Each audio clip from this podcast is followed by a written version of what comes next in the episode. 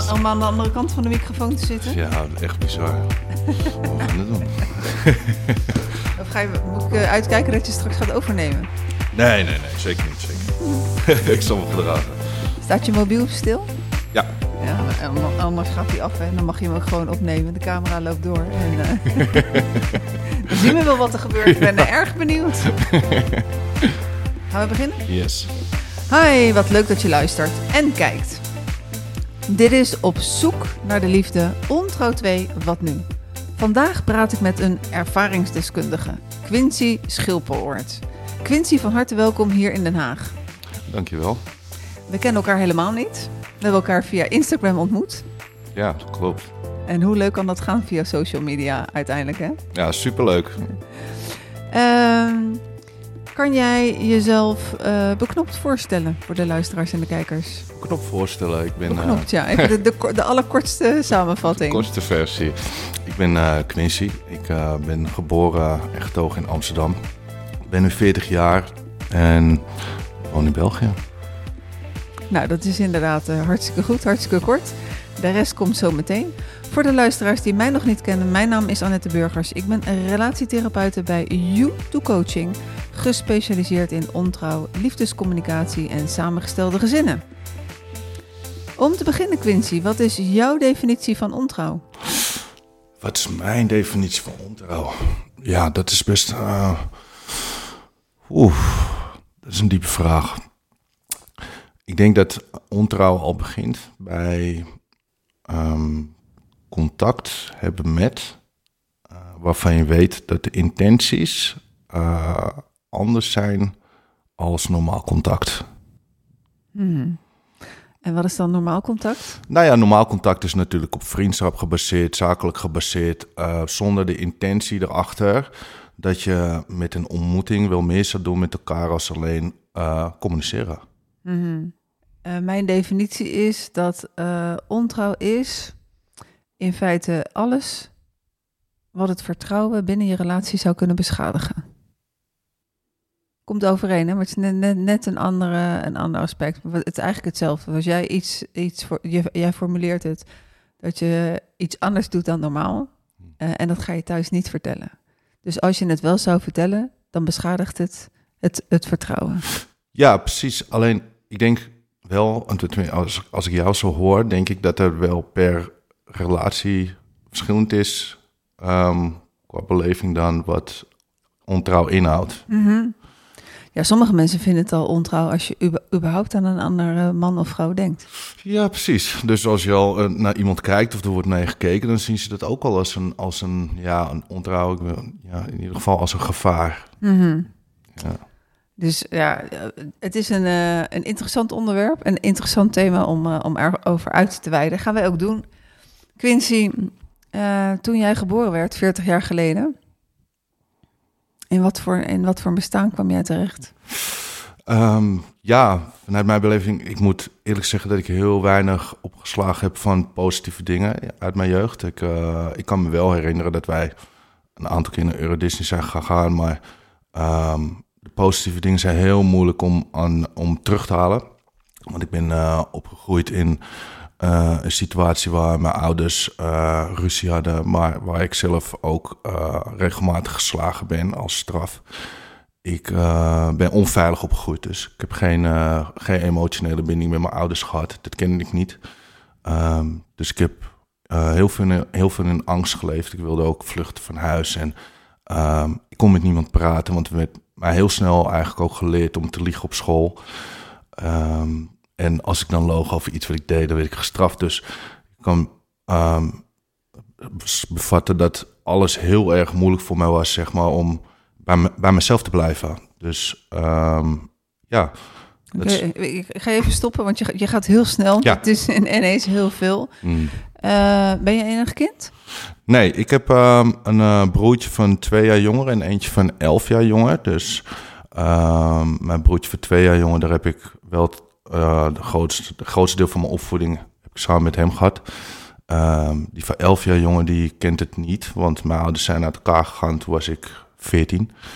Dus hij was eh, ja, net eh, drie, twee, drie, Mhm. zeg maar. Zoiets, ja. Wat, kan jij, wat, wat is je, je oudste herinnering van het gezin thuis? Wat, wat kan je nog herinneren van... want je zegt van, nou ja, ik kan heel weinig positieve dingen herinneren. Wat, wat is de, het- de, de eerste ruzie die je als eerste herinnering hebt, als oudste herinnering? Ja, dat is, dat, het was ik een jaar of zes, denk ik, eh, in mijn beleving. En ehm, ja, toen werden we, we- werden we naar beneden geroepen door mijn moeder. En ehm, t- mijn moeder die trok ons naar haar toe. En mijn vader stond te schreeuwen. En ja, dat was mijn, was mijn eerste grote, voor mij, gevoel, mijn eerste grote paniek ehm, moment. Mhm. Ja. Want wat was er gebeurd? Weet je dat nog? Nou ja, eh, wat, wat, wat, eh, wat de reden was van de ruzie, dat weet ik absoluut niet. Ik was veel te jong. Ik, eh, het enige wat ik wist is dat mijn moeder ja, heel erg bang was. En, en zo, in ieder geval, dat was mijn beleving. En bescherming zocht bij ons. En, en wij stonden, in ieder geval, ik stond daartussen van wow, oké, mijn vader die is boos en die is eng en die is groot en die is net zo groot als dat, was net zo groot als dat ik ben. En je bent lang en je bent nog langer dan dat ik ben. Ja, ik ben 1,94. Mijn vader was 1,96 toen. En, en eh, een paar, er staat echt zo'n, eh, qua uiterlijk, een Hells Angel type, zeg maar. Nou, dan kan iedereen zich een beetje wat bij eh, voorstellen. Dus ja, dat was, dat was voor mij heel erg eng als kleine jongen, om dat te ervaren. En je bent de oudste. Heb je daarin ook een positie gekozen eh, binnen de relatie van je ouders? Ging je je moeder beschermen of hoe, hoe ging dat? Ja, ik eh, moet wel zeggen dat ik eigenlijk altijd wel om mijn moeder bekommerde in de, in de, in de situatie. En, eh, maar ik was eigenlijk ook, ja, ik wil niet zeggen groot slachtoffer, dat is, maar Ja, je was kind. ja, ik, ik, ik, ik kreeg wel de klappen en mijn broertje niet. Dus, dus ik ving de klappen eigenlijk thuis en ehm, ja, zo voelde het voor mij toen de tijd ook echt dat, dat ik zeg maar altijd de dupe was van alles. Hmm. Ja. En ving jij de klappen voor je moeder op? Ik ervaar het wel zo dat ehm, mijn moeder eh, heel veel naar mij, zeg maar, mij gebruikte als soort van ehm, manipulatiemiddel. Want ja, als ik iets deed, dan, dan wist zij dat, dat ze mijn vader wel op me af kon sturen. En daardoor bleef zij een beetje In de luwte. juist. Ja, het was een achteraf gezien een mooi manipulatiespel om zichzelf bij het spel te zetten. Ja. En eh, hoe oud was jij toen je ouders uit elkaar zijn gegaan? Ehm, ja, 13 of 14. Oké, dus we hebben het best nog wel lang volgehouden. Vanaf jouw zesde tot met nog zeven jaar lang. Eh, jij zei net ook van, eh, ik moest liegen op school. Eh, over, over wat soort dingen moest je liegen? Wat was dan de boodschap die je meekreeg? Nou, als ik blauwe plek had, dan, dan moest ik zeggen dat ik eh, van de trap af was gevallen. Of, of was gevallen met spelen. Of ja, dat, dat, eh, dat werd mij wel ingefluisterd. En daardoor ging ik me heel anders voelen op school. Ik, ik kon niks zeggen en ik werd gesloten. Want ik, ik wist niet wat ik met mijn emoties aan moest. maar ik wilde wel de beste versie van mezelf neerzetten. Maar hoe, wist ik niet. Dus ik ging mij eh ja, soort van anders gedragen. En het werd ook best wel snel geprojecteerd weer door de kinderen. eh, omdat ik nergens bij hoorde. Juist omdat ik, ja, ik was anders. Doordat ik eh, met zoveel, zoveel zat van thuis. Was je dan juist een, een, een lastige leerling? Was je een stille leerling? Wat voor een leerling was je? Nee, ik ben ehm, in de eerste jaren was ik heel stil. Ik, ik weet nog dat ik, ja, ik wilde ook op een gegeven moment nergens bij horen. Het voelde me voor mij niet meer als een comfort als ik bij eh, mensen te, dichtbij kwam, zeg maar. Eh, later ben ik eh, wel de clown geworden, zeg maar. Ja. Ja, dat was zeker op de middelbare school. Ja, er was wel al een klein beetje op de basisschool ook. Want ik heb mijn, mijn juf heb ik gesproken bij een... Ja, bij een weet je nou ja, bij een begrafenis van, Oh. een, van, een, oud, van een klasgenootje van... dus toen zei ze van... ja, Quins, ik ken jou ook wel als de clown, weet je wel. Dus ik heb het ook daar uiteindelijk... eh, ja, het was mijn masker. eh, Ik op- kan net zeggen, je hebt je masker opgezet. ja, het was voor mij de manier om gewoon eh, ja, alles weg te stoppen. Niemand zag mij. Weet je, die zag alleen maar die leuke jongen waar ze om konden lachen. Dus ik kwam ook nog een soort van ja, in, de, in, de, in de spotlights, om het zo maar te zeggen. Ja. En diep van binnen voelde je... In die verbinden voelde ik me ja, ongehoord, eenzaam, vooral heel alleen en, en bang. En ja, ik, eh, ja, dat vooral. Hoe ben je die, eh, eh, die, die, die basisschool, dat, dat neem ik aan, dat gaat dan nog een beetje. Hoe ben je die middelbare school doorgekomen? Hm. Ik uh, heb een, wel een goed advies gehad. Ben ik naar de middelbare school gegaan, maar uh, ja, toen werd het erg voor kwaad, het erger. Ik heb ehm, in mijn eerste jaar heb ik het eigenlijk meteen verpest. Ik heb uh, daar de eerste vechtpartijen gehad. En uh, er werd gewoon zwart voor mijn ogen. Wist toen niet dat het trauma gerelateerd was. En uh, ja, ik deed dingen die anderen niet deden. Ik nam luchtbuks naar, naar school toe. Ik nam vuurwerk mee. Gewoon rottigheid. En ja, toen werd ik al snel op het matje geroepen van... ja, je kan twee dingen doen. Of gaat het jaar weer overnieuw doen. Of uh, je gaat naar een andere school. Ja, en uh, ik was al twee maal geschorst geweest in de tussentijd. Want ik was ook al gaan roken. Dat mocht daar niet, dat was verboden. En uh, toen dacht ik, nou ja, dan ga ik wel naar het VBO. En zo ben ik eigenlijk in een nog, nog diepe schip gestapt, eigenlijk. Ja. Want hoe ging het daar? Nou ja, daar begon, kwam de blowen kwam op mijn pad. Dus ik ging met die jongens ging ik blowen. Ik ging naar de koffieshop. Ik ging eigenlijk kom ik, ik ben nooit naar school gegaan, alleen op de toetsmomenten. Maar ja, ik was er daarvoor was ik slim genoeg dat ik alleen maar op de toetsmomenten hoefde te komen, papiertje invullen en ik haalde de cijfers. Dus uiteindelijk heb ik wel mijn school gered. Maar uh, ja, daar begon ook de criminaliteit. Ik ben, uh, uh, ik ging auto's stelen. Ik ging ehm, ja meer vechten, meer um, ja daarmee stond ik voor mijn gevoel uh, toch ergens. Ik werd toch gezien, ik werd gezien als stoer. En uh, ja, dit, dat, dat, dat liet mijn omgeving me ook blijven. Wow, ik heb je gehoord wat Queensweg gedaan heeft, weet je wel. Dus mijn ego, die begon te groeien.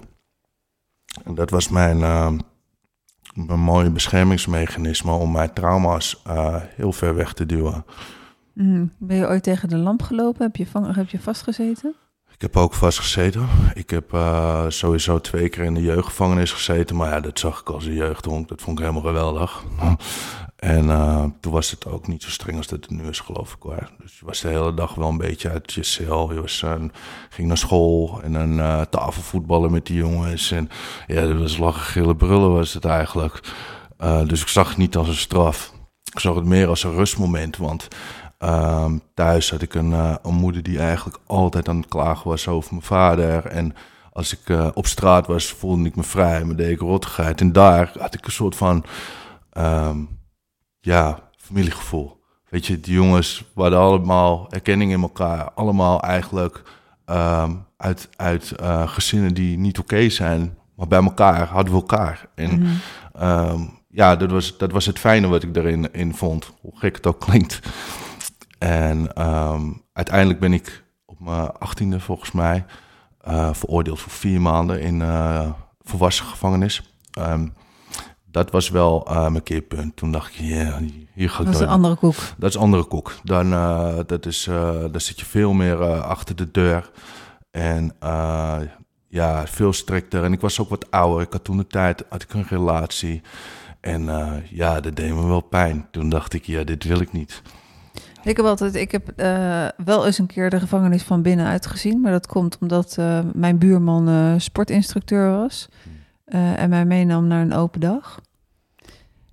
En hij zei ook van, joh, kom naar werken, kom Nederlandse les geven. Maar dat vond toen de tijd mijn, de vader van mijn kinderen niet oké. Want die zei, als, er, als de deuren hermetisch gesloten worden, ja, dan kan je niet naar huis komen voor, voor onze kinderen. Dus dat heb ik niet gedaan. Maar ik weet wel dat het ongelooflijk veel indruk op mij gemaakt had. De gevangenis hier in Scheveningen. Uh, al die deuren die, uh, die achter je dicht gaan. Ja. ja. Uh, maar ik heb wel gehoord dat als je eenmaal in de gevangenis ingaat, dat dat. ehm ja, dat het niet heel erg inspirerend is om het tijd te keren. Mm. Maar uh, als ik naar jou luister, dan zeg je van nou die gevangenis van waar ik zat, de, de volwassen gevangenis toen ik 18 was die vier maanden, die zijn belangrijk voor je geweest? Ja, die waren voor mij wel belangrijk. Um, om in te zien dat ik daar zeker niet voor geen goud niet terug wilde. Um, en ik snap dat het voor. Kijk, als ik terugkijk naar die tijd, had ik eigenlijk mensen nodig die met mij gingen praten. En dat is waar, wat, het, wat misgaat in het gevangenissysteem, is dat, er, dat mensen uh, niet geholpen worden met hun probleem. Met waarom? Kom je in de problemen. En als dat aangepakt zou zijn al bij de eerste keer dat ik in de jeugdgevangenis had beland, dan had ik waarschijnlijk uh, daarna die gevolgen niet nog een keer gehad. En eh, veel van die jongens, mannen inmiddels, die blijven in hun pijnen en in hun verdriet. Dus die komen continu weer op straat en um, blijven hetzelfde rondje bewandelen. Dat is, dat is eigenlijk wat het is. Hmm. En uh, toen je 18 was, vier maanden daarna kwam je eruit. En toen, wat ging je doen? Ja, ik had, um, een, uh, ik had een vriendin toen de tijd. Uh, woonden samen. Daar heb ik inmiddels dochters mee, die zijn nu 19. um, op die vrouw was ik gek. Daar was ik, was ik verliefd op. En um, dat was voor mij, ja, toen de tijd was het de liefde van mijn leven. Um, ik heb hier een boek liggen en er staat dat je drie grote liefdes kan hebben in je leven. Dus dit was je eerste grote liefde? Dit, dit was zeker mijn eerste, mijn eerste grote liefde. En uh, moet ook zeggen dat daar, uh, wij, wij gingen met elkaar, toen was ik 15 geloof ik. En daar heb ik ook de eerste pijn in ervaren. En uh, dat was omdat zij na een jaar of twee volgens mij, toen werd ze verliefd op iemand anders. En dat heeft mijn hart enorm gebroken toen. Um, dus we zijn, ik denk, anderhalf jaar uit elkaar geweest. Uh, uiteindelijk kwamen we elkaar weer tegen. Um, en zo zijn we weer in een relatie beland. En uiteindelijk twee kinderen gekregen samen. Maar um, ja, dat ging fout. We, we zijn allebei uh, getraumatiseerde mensen. uiteindelijk gingen we experimenteren met drugs samen en het liep uit de hand. Het uh, ging van, uh, van kwaad tot erger. En uiteindelijk... Wat, wat, bedoel je als je zegt experimenteren met drugs? Ja, dat is... Dat is um, uh, de, de kook kwam, kwam, kwam, kwam op ons pad. En um, ja, dat was heel gek, want ik dacht, ik, ik hou het geheim voor haar. Ik denk, oh, dat moet ik tegen haar niet zeggen. En het waren jongens uit de buurt.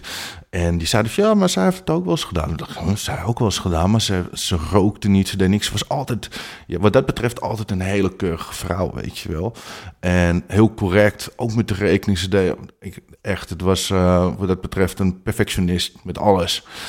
En dus ik dacht, had echt zoiets van, wauw, oké, dit wist ik niet van haar. Maar goed, dat was voor mij was het een open deur. Want ik kon eerlijk zijn erover. Zij eerlijk zijn erover. Dus we dachten, maar mooi.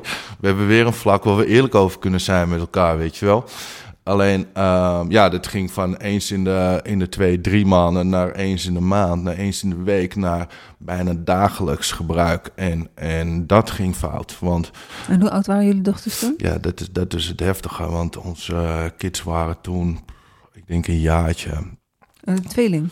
Ja, ja, ja, ja. En um, um, ja, dat was een heftige periode. Dus um, gelukkig hadden onze kinderen, die hadden elkaar. Dus ze speelden eigenlijk, ze waren zo gefocust op elkaar dat, dat, dat, dat die, die zin zeg maar niet heel veel uitmaakte. Maar goed, achteraf gezien hebben ze heel veel ook voor mij te weinig liefde gehad toen.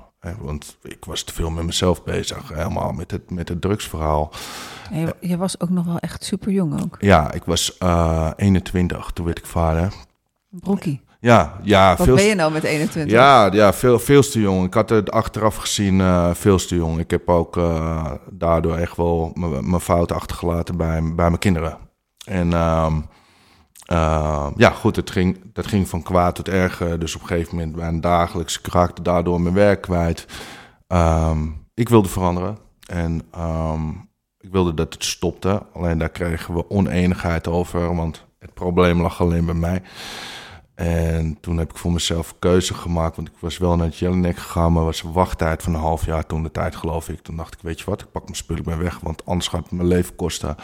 Zo gezegd, zo gedaan. Dus, uh, Waar ben je heen gegaan dan? Uh, naar een vriend. Ik had um, uh, alleen mijn kleren meegenomen. Ik heb alles gelaten voor haar. Want ik bedoel, ze was met de kids natuurlijk. Mijn hond meegenomen en mijn kleren meegenomen en weer weggegaan. Ja, en um, toen ben ik ook een jaar ongeveer ben ik, ben ik er vanaf geweest. Ik moet wel zeggen dat ik heel snel in de volgende relatie zat. Het was echt volgens mij een, één of twee maanden en ik zat in de volgende relatie. Uh, En ehm, ja, dat, die, die, die relatie, dat leek in het begin allemaal oké. Ik was een jaar, was ik clean, maar ik viel daarna terug. En ehm, wederom weer in, in diezelfde verslaving dagelijks. Dus ik kon het ook niet meer neerleggen. eh, een ander. Nee, dat, kon dat, dat, dat wijzen, dat hield op een gegeven moment wel op. Mm. Dat, dat lag niet aan, aan de ander. Dus ja, daar was ik, eh, was ik ook gek op, op die vrouw. Ik moet wel zeggen dat er eigenlijk in het begin waren er wel al dingen meteen... dat ik dacht van, hmm, dit, dit klopt niet helemaal. Dit gaat niet goed tussen haar en mij. Maar ja, ik was jong en ik dacht dat ehm, toen de tijd... dacht ik dat ik het echt nodig had. Ik, was, ik had zo'n gat in mezelf dat ik eh, de liefde probeerde op te vullen met een ander. En, Mhm. en eh, ja, dat is, een, eh, dat is een relatieverslaving eigenlijk. maar ja, dat ga je nooit krijgen. Uit die ander ga je die liefde ga je nooit krijgen. Dus een ander die zal het ook altijd fout doen. Als, omdat je iets zoekt wat, wat ze nooit kunnen gaan vervullen. Dus eh, ja, na 2,5 jaar eh, ging dat over eh, met die vrouw. Geen, geen kinderen? Een dochter ook.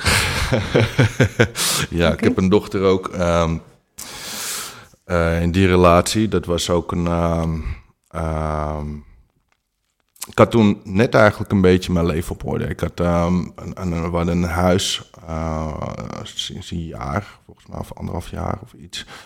En ehm, ja, doordat het overging, ging eigenlijk alles weer stuk. Ik raakte mijn huis weer kwijt, alles raakte niet kwijt. En ehm, ja, ehm, toen ben ik weer bij diezelfde vriend beland.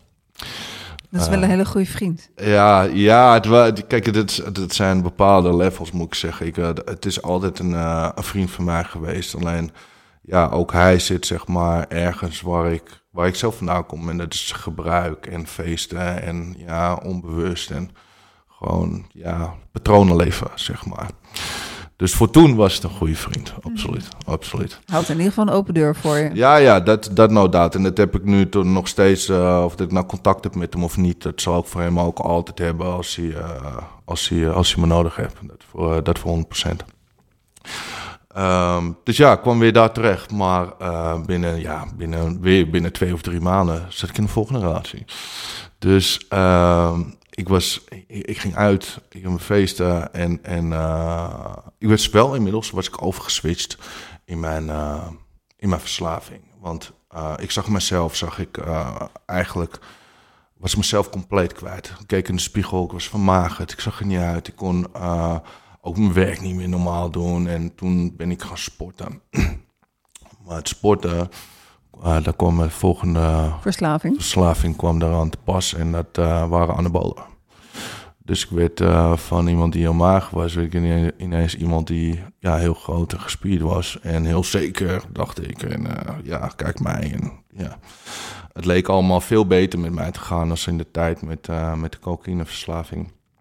En zo ehm, ja, kwam ik na twee, drie maanden kwam ik in de volgende relatie. En toen de tijd zeiden ze ook, eh, was haar, waren haar woorden van, ja, je lijkt heel erg op Dwayne Johnson. En daar was hij helemaal fan van. En ehm, ja, dat vond ik natuurlijk wel helemaal geweldig. Dus, en het was wel heel typisch, want ik was die, eh, deze vrouw was ik al twee keer eerder in mijn leven tegengekomen. Ehm, zij was in mij, eh, toen ik ja, 14 was, werkte ik in de Kalverstraat in Amsterdam bij Issy En ik heb één keer daar mijn telefoonnummer gegeven, want ik woonde nog thuis. En ja, ik was eigenlijk bang voor dat soort dingen, want ja, mijn moeder die vond overal wel wat van. En eh, haar had ik mijn telefoonnummer gegeven. En eh, zij heeft mij dus blijkbaar ooit nog geprobeerd te bellen. En toen heeft mijn, moeder dat eh, afgehaakt. Eh, en, ehm, later ben ik een, ehm, had ik een glazenwasserbedrijf. En toen stond ik ehm, een kartolpan te wassen. En de receptioniste, daar stond ik mee te praten, een sigaretje te roken. En dat was zij. En jaren later ben ik haar dus weer tegengekomen, maar dat wist ik toen niet. Eh, en zo, ja, sprong eigenlijk de vlam, sprong eigenlijk meteen over. Ik dacht, ja, wauw, dit, dit is er, weet je. Dit, dit, dit is de vrouw van mijn leven, zo voelde het. Dit is de tweede grote liefde. Dit was de tweede grote liefde, ja. En, en ehm, ja, ja, zeker. En, ehm, en we hebben elkaar, wat dat betreft, hebben we elkaar ook echt gevonden. Want ehm, wij gingen mijn, mijn thuissituatie van, van vroeger. Mijn ouders gingen wij één op één gingen we naspelen. Dus uh, in die zin had ik mijn comfort gevonden. En uh, moet ook zeggen dat ik uh, bij haar ook echt fouten heb gemaakt. Ik nam trauma's mee. En um, de, de manier waarop zij met mij omging, zo, zo heb ik het beleefd. Dat werd mijn reden, zeg maar, om te zeggen dat ik vreemd ben gegaan. En, mm. um, Want hoe ging zij met je om? Ja, kijk, het is, moet wel moet even eerlijk zijn vanaf het begin. Want um, ik werd, werd in het begin werd ik ook nog vastgehouden door de ex ervoor. Ik had mijn dochtertje en um, eigenlijk verwachtte zij uh, mijn aandacht, mijn, mijn integriteit, alles om mijn dochtertje mee te krijgen. Dus ik werd ook een klein beetje gesaboteerd toen de tijd. Maar daar was ik na, um, ik denk een maand of twee maanden, was ik dat ook wel zat. Maar dat heeft me wel, het is wel zeg maar de uh, soort van in mijn beleving toegezet. Want ik was drie, vier weken was ik met deze vrouw en toen... Um, de eerste traumabeleving voor mij was dat wij intiem waren geweest met elkaar. En uh, ja, rond een uurtje of twaalf stapte ze uit bed en deed de kleren aan en ze zegt, ik ga naar de stad. En haar, maar haar zoon die lag in de slaapkamer er vlak naast. En um, ze heeft mij verteld hoe zij omging met haar ex ervoor. Dat zij, die, die gebruikte ze serieus als oppas, zodat zij maar kon feesten en doen en laten wat ze wilde. En dus het moment dat zij zo koud uit bed stapte en die keuze maakte, toen voelde ik mij zo gebruikt en eenzaam. En en alle, alle trauma-achtige kwamen me boven. En dat heeft mij omgeswitcht om te denken van... oh, wacht, oké, dus jij gaat zo met mij om? Ga ik zo met jou om? En, Wat jij dat kan ik beter. Ja, dat is het. En dat was natuurlijk mijn ego. En uh, dat was ook een moment, zeg maar, dat mijn andere ex... Zeg, uh, een soort van... Alsof, alsof ze het aanvoelde... met mij ging berichten van... ja, ik hou nog steeds van jou, bla, bla, bla. Dus... Uh, toen dacht ik van ja, wacht even, maak ik niet de, maak ik niet de verkeerde keuze hier? Weet je, dus ik ging heel erg twijfelen en bleef op een gegeven moment tussen twee personen bleef ik hangen. En um, ja, dit werd een, een, een klein beetje een soort van sabotagemiddel uiteindelijk. Was mijn dochter. Dus ik kwam er heel moeilijk uit. Maar na een maand of twee had ik wel zoiets van ja, weet je, ik, ik ben gek op deze vrouw. Ik moet nu een keuze gaan maken. Want of zij gaat er zelf achterkomen en de bom gaat af. Er, gaat gewoon geen goede weg hieruit komen. Een van de twee gaat gekwetst zijn. Voelde jij je schuldig of, of was je zo in, in, in, uh, in between dat, dat de schuld uh, niet meewoog? Ik, ik, voelde me zeker schuldig. De uh, geheim meedragen was sowieso heel heftig. En dat, ja, dat zorgde voor mij natuurlijk dat ik, ja, als ik bij haar uh, moest toenaderen. Ik voelde echt alsof ik fake met haar bezig was. Hè, omdat ik me schuldig voelde naar haar. En in de tussentijd het vrouwtje meesleepte. En pff, ik denk dat er niks zwaarder is als in, in zo'n uh, leugen te moeten hangen. En in al die schuldgevoelens naar allebei. Want ja, ik, ik, ik was een, eigenlijk met, met allebei hun gevoelens aan het spelen. Soort van, maar jij, jij had ook wel gevoelens voor allebei, dus een soort van polyamorie. Ja, ja eigenlijk wel, ja. Dat, Zo, kan je het, zo kan je het benoemen. Ik had voor allebei had ik gevoel. En, en dat maakte het nog uh, problematischer. Want wat, wat ga ik nou doen? Ik laat een gezin achter om vervolgens een samengesteld gezin aan te gaan. En ja, het was, het was uh, ja, mega, mega, mega lastig. En, um, en was je eigenlijk van die kook af? Ja. Want je was aan sporten. En waar ben je van, uh, even een heel klein stapje, ben je van de ene dag op de andere dag, was je klaar met die kook? Gaat dat zo? Ja. Zo makkelijk? Ja, ik, was, uh, ik heb in één keer mijn mind omgezet. En um, achteraf, nogmaals, denk ik dat, uh, om, omdat ik mijn volgende vlucht in had gezet, en dat was het sporten, dat deed ik obsessief minimaal vijf dagen per week. Mm. En daar kwamen natuurlijk de anabolen bij. Dus, um, het was inruilen van het een voor het andere. Juist. Het was gewoon een volgend vluchtsysteem. Daar, dat, want eigenlijk is uh, drugsgebruik niks anders als, als vluchten voor je gevoel. En ja, dat is overbodig sporten. Alles wat, wat te is, is al een vlucht. Dus mm. ja. Ik help je even, want ik onderbrak je. We zijn terug. Je was nog steeds in between. Ja. En uh, je had een uh, groot schuldgevoel en je dacht, uh, nu moet er iets gaan gebeuren. Ja, ik moest, um, ik, moest, ik moest het gaan opbiechten. Want ik wilde sowieso uit het sab sabotagespelletje.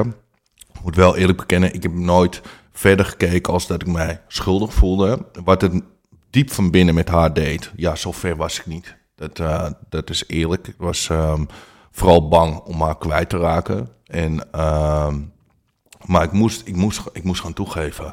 Ja, en die, die andere dame, die uh, vorige, dus de moeder van dat, van dat derde kindje voor jou, mm. Uh, die wist het natuurlijk. Die, die, ja. was, die was op dat moment de derde. En ja. daar, daar uh, nam ze genoegen mee? Of, of ze zat aan je te rammelen van kom mijn kant op? Ze probeerde wel mij terug te krijgen, natuurlijk. Um, elke keer eigenlijk om mijn gevoel in te praten. Van, hé, weet je, we hebben het zo ook zo goed gehad. We hebben dit, we hebben dat. Dus ze probeerde me wel altijd weer, uh, zeg maar, die kant op te krijgen. Maar ja, dat ging... Dat, mijn gevoel voor mijn nieuwe vriendin, die was te groot om dit... En de, de gebeurtenissen die tussen haar en mij zijn waren geweest, die maakten het zo van ja, maar wacht.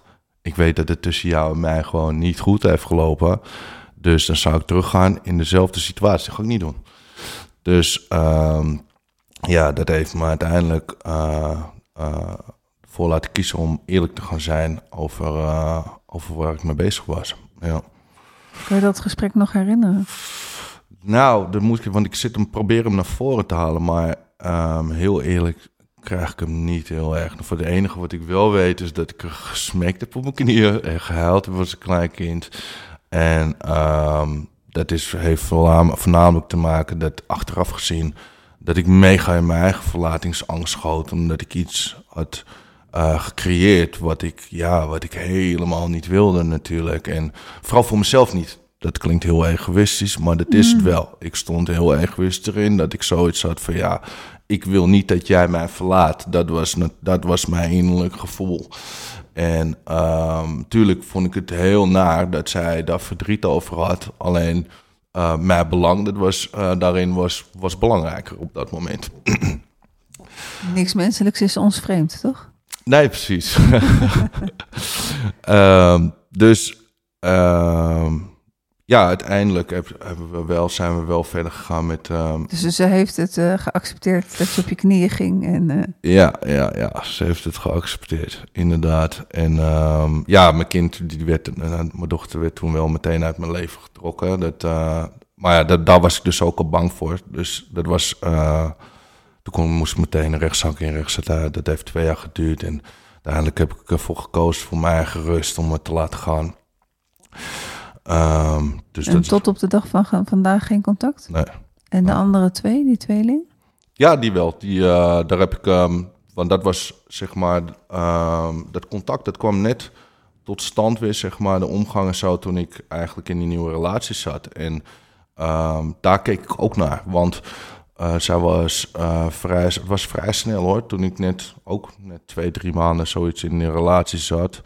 En het allemaal speelde natuurlijk toen kreeg ik ook de omgang met mijn dochters. Dus dat ik zag van wow, wacht even, ik ben hier iets aan het opbouwen. Waar ben ik mee bezig? Weet je, ik ben dit wat ik aan het opbouwen ben, ben ik eigenlijk uh, aan het saboteren, aan het stuk maken met, met de acties wat ik nou aan het. Dus dat heeft mij ook doen beslissen om uh, ja, los te laten van het, van het oude en, en uh, in het nieuwe te stappen. Hmm. En je zei ook, hè, we gaan weer even terug naar die relatie. Van eigenlijk was het een soort van thuiskomen. In de zin van dat dit de relatie was die je ook had gezien bij je ouders. Ja, ja. ja ik, um, wij uh, achteraf gezien um, hebben we een hele heftige dynamiek gehad met elkaar. Van duwen en trekken, bindingsangst, verlatingsangst. En uh, ja, er kwam alles bij. We waren gewelddadig naar elkaar toe, schreeuwen, gooien. En um, dus alles wat ik, wat ik gezien had in mijn jeugd, dat herhaalde zich. En voornamelijk moet ik heel eerlijk zeggen, wat, wat, waar ik het meeste bang voor was, waren mijn eigen acties. Want uh, ik liet gedrag zien wat uh, mijn vader liet zien. En dat was het boze, dat agressieve. En dacht ik, wow, maar wacht even, dit, dit is de man die ik helemaal niet wilde worden. Dit wilde ik juist niet. Waarom doe ik zo? Dus um, het leerde me wel heel snel naar mezelf kijken. Uh, Hoe oud was je toen? 28, hmm. ja. Desondanks kon ik het niet stoppen hoor. Want uh, ik, ik denk dat het voornamelijk te maken heeft gehad met uh, de verslaving die ik had. En uh, de comfort die ik erin vond. Dus ondanks dat ik het wel zag, kon ik niet stoppen met meegaan eh, in die toxische dynamiek met elkaar. Nou, had jij tot op dit, deze leeftijd hè, van 28, had je ergens een psycholoog gesproken? Was je ergens in therapie gegaan? mm, nee, nee, nee, nee. Volgens mij heb ik niks gehad. Nee. Dat kwam pas echt op uh, mijn 33ste. Ja. Oké, nou dan gaan we weer terug naar het stukje dat je 28 was en dat je aan het vechten was met elkaar. Ja, dus ehm, ja, uiteindelijk uh, moet ik. Uh, het was gewoon eigenlijk best wel.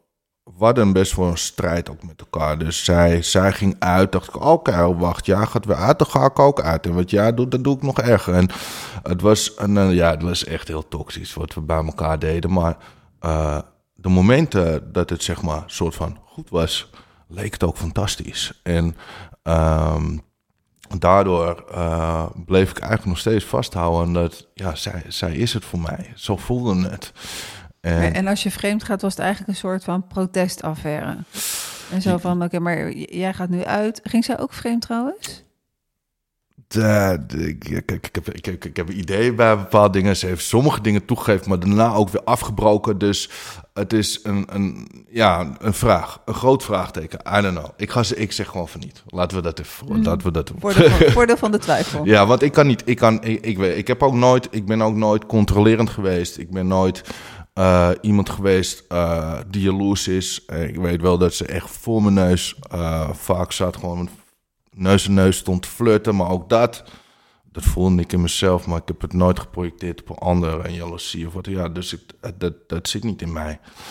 Dus ik weet het niet. Ik, heb het, ik, heb, ik bezit die antwoorden niet. Nee, oké. Okay. Nou, open antwoord. Ja. We laten hem even, we passeren hem. Hm. Uh, dus jij ging vreemd en dat was puur ook... Uh, Petra Dij heeft er een mooi boek over geschreven, Verder na een affaire.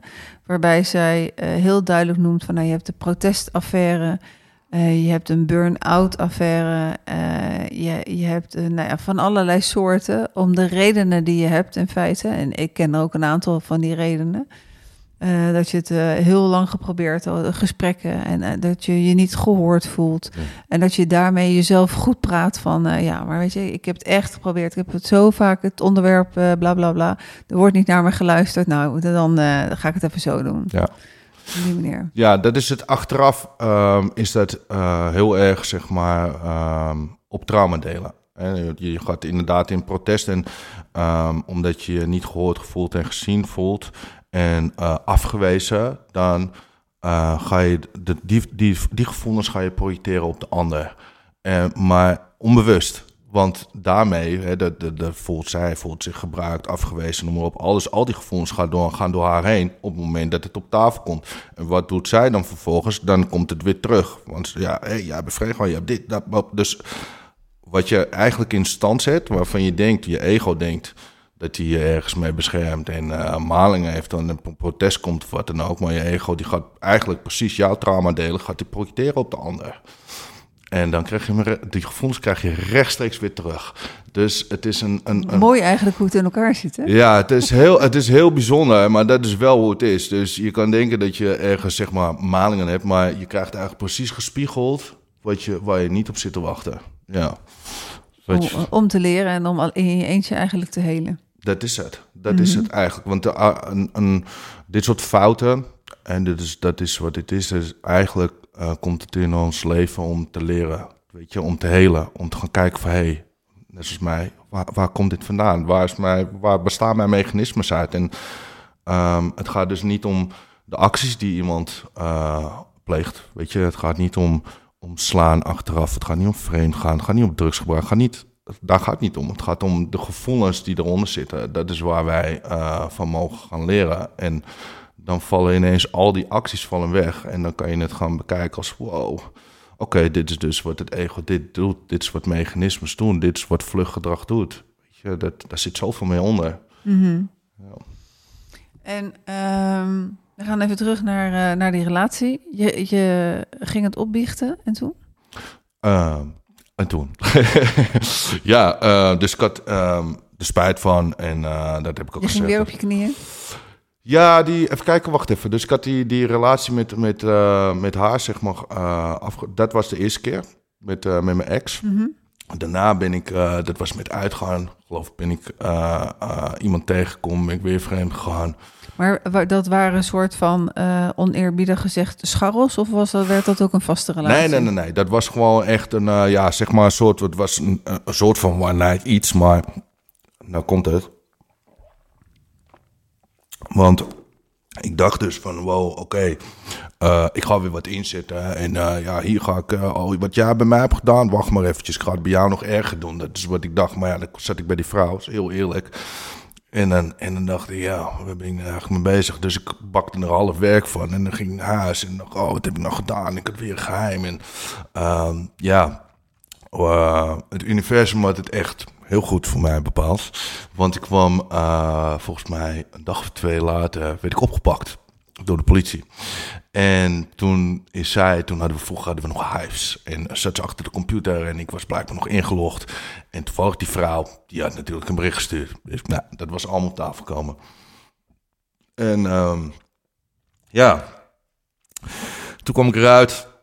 Bakkelende, weer huilen, weer drama. En ehm, ja, uiteindelijk weer gesmeekt. En ja, dit is weer eh, een soort van goed gekomen. En eh, dus ik ben er, eh, in die zin ben ik er, ja, moet ik zeggen, mee weggekomen. Het is, ehm ach, kijk, eh, we een rolverdeling. En ehm, dit paste heel goed in de rolverdeling. Want ehm, zij, zij was overal het slachtoffer van. En dat is ook, mijn moeder die is tot nu toe ook nog steeds overal van alles en iedereen het slachtoffer. Dus ehm, in die zin hadden wij de perfecte dynamiek met elkaar. Ik maakte mij schuldig, zij was slachtoffer. En ehm, zo konden wij eigenlijk. ehm eh, daarom heeft ze het ook geaccepteerd. Hè? Als je achteraf eh, bedenkt van ja, waarom accepteert iemand dat nou zo? En dan, dat, dat heeft alles te maken met dat ik dat eh, zij kreeg. Dat klinkt heel hard, maar ze kreeg wat zij nodig had.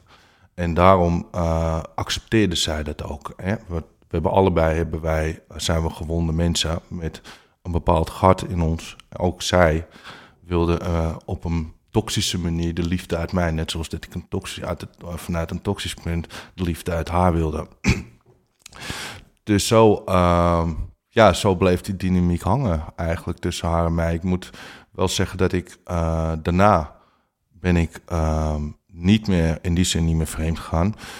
Maar eh, de relatie ging wel ehm, eh, zo nu en dan over.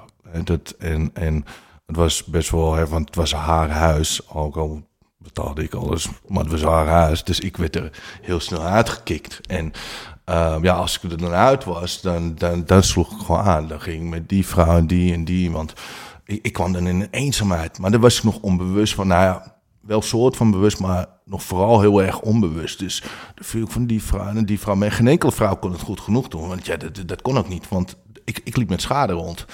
En uh, ja, en dan ging het weer aan en dan was ik weer terug bij haar. En uh, dat was weer leuk. En, en, en uh, ja, zo ging het eigenlijk een, een aantal jaar ging het door tot, tot mijn 33ste.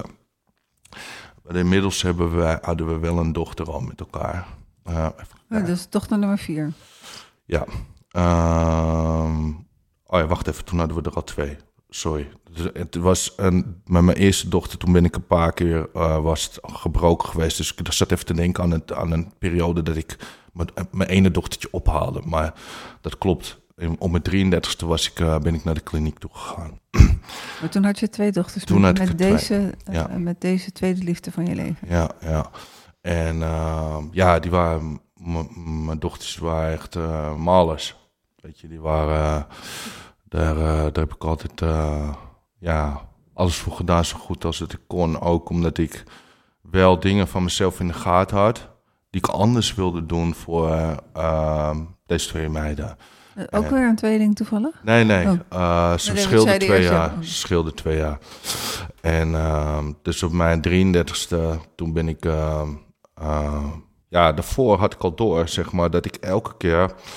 eh, en ik gaf de anabolen de schuld. Want ik, ik had het gevoel dat elke keer als ik gekuurd had, zeg maar... en in de, in de periode dat ik het niet deed... dat dan uh, de ruzies weer kwamen tussen haar en mij. En En toch ging ik weer zeg maar aan de, aan de bal. Dus ik had zoiets van, wow, wacht even. Ik, ik wil dit niet meer. Ik wil niet meer uh, die ruzies. Ik wil niet meer... En, en het werd ook tussen haar en mij schrijnend, weet je wel. Ik, ik kreeg echt het gevoel dat ik mijn gezin kwijt zou raken. En dat is het laatste wat ik wilde. Ik, heb, ik zag ook dat ik heel veel fout had gemaakt. Dat... Uh, ik, uh, ik, ik, bedoel, zij moest nu, soort van, zij zit gevangen met, met mijn twee meiden, om het zo maar te zeggen. Dus als de bom barstte, dacht ik, ja, mazzel, ging ik naar de stad en zij zat thuis. Dus ik wist dat ik heel veel rotstreken had uitgehaald en dat ik, dat wilde ik niet meer. Ik wilde mijn gezin niet kwijt. En zo ben ik mij um, ja, aangemeld bij een, bij een kliniek. Er, er was niet zeg maar een uh, druppel die de emmer deed overlopen vlak voordat je ging aanmelden? Nou, dat was al natuurlijk vaker geweest. Hè? We, we waren al vaker waren wij uit elkaar gegaan. Dus dat was dat in die zin uh, boeide het niet wat er wel of niet gebeurde tussen haar en mij. Dat, dat kwam toch wel weer goed. dat, dat was mijn overtuiging al. Alleen, dat is ook soms zo in sommige relaties. Dan, wat er ook gebeurt, al is het ja. grensoverschrijdend, ja, ja. het komt dan toch wel weer goed. Ja, dat klopt. En in, in onze situatie, um, achteraf, maar daar komen we zo direct wel... had het beter zo kunnen blijven, dan hadden we nog bij elkaar geweest. Want... Um, wij vonden elkaar in, in die trauma's, in het projecteren van trauma's naar elkaar. En um, alleen ik wist niet dat juist uh, doordat, ik, doordat ik ging veranderen, dat dat uh, ja, het einde zou worden van de relatie. Dat wist ik Mm. niet. Jullie hebben er toen nooit overwogen samen om samen in therapie te gaan, in relatietherapie? Nee, het lag aan mij. Mhm. Alles lag aan mij. Alles, alles lag aan mij. En um, uh, ja, ik overtuigde mezelf er ook van. Weet je, door de dingen die ik deed. Zo, pff, wordt gewoon emotioneel. Maar. Uh, Neem zeg maar, water. De, ja.